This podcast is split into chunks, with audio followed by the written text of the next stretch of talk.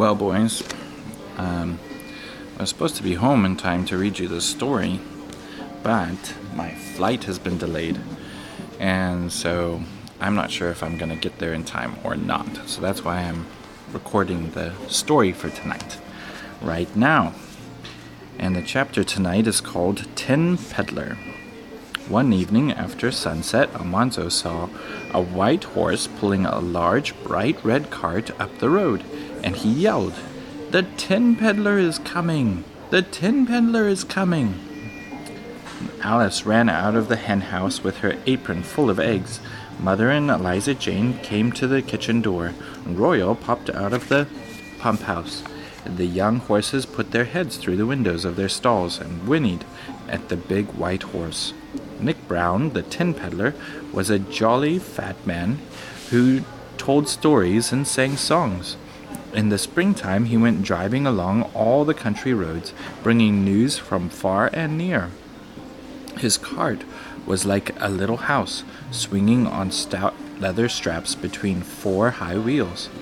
It had a door on either side, and from its rear a platform slanted upward like a bird's tail held in place by straps that went to the cart's top. There was a fancy railing all around the top of the cart, and the cart and the platform and the wheels were all painted bright red, with beautiful scrolls painted bright yellow. High in front rode Nick Brown on a red seat above the rump of the sturdy white horse. Almanzo and Alice and Royal and even Eliza Jane were waiting when the cart stopped by the kitchen porch, and Mother was smiling in the doorway. How do you do, Mr. Brown? she called. Put up your horse and come right in. Supper's almost ready. And Father called from the barn. Drive into the buggy house, Nick. There's plenty of room. Almanzo unhitched the sleek, big horse and led him to the water, and then put him in the stall and gave him double feed of oats and plenty of hay. Mr. Brown carefully curried and combed and brushed him and rubbed him down with clean cloths. He was a good horseman. After that, he looked at all the stock and gave his opinion of it. He admired Star and Bright and praised Father's colts. You ought to get good price for those coming four year olds, he said to Father. Over by Saranac, New York buyers are looking for good driving horses. One of them paid $200 apiece last week for a team not a mite better than these. Almanzo could not speak while the grown ups were talking, of course, but he could listen, and he didn't miss anything that Mr. Brown said, and he knew that a best time was coming after supper. Nick Brown could tell more funny stories and sing more songs than any other man, and he said so himself, and it was true.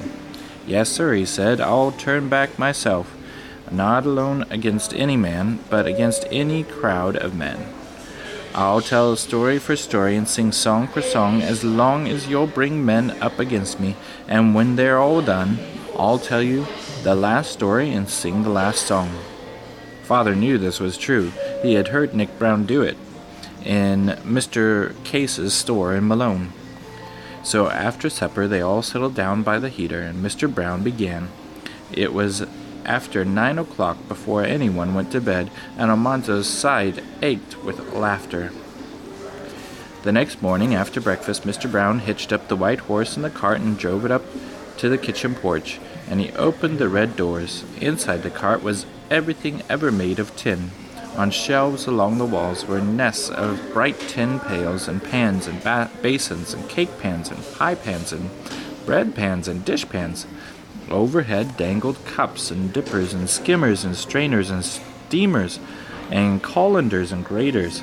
There were tin horns and whistles and toy tin dishes and patty pans, and there were all kinds of little animals made of tin and brightly painted. Mr. Brown had made all of these himself in the winter time, and every piece was made of good thick tin, well made and solidly, solidly soldered. Mother b- brought the big the big rag bags from the attic and emptied on the porch floor all the rags she had saved during the last year. Mr. Brown ex- examined the goods and clean rags of wool and linen, while Mother looked at the shiny tinware, and they began to trade.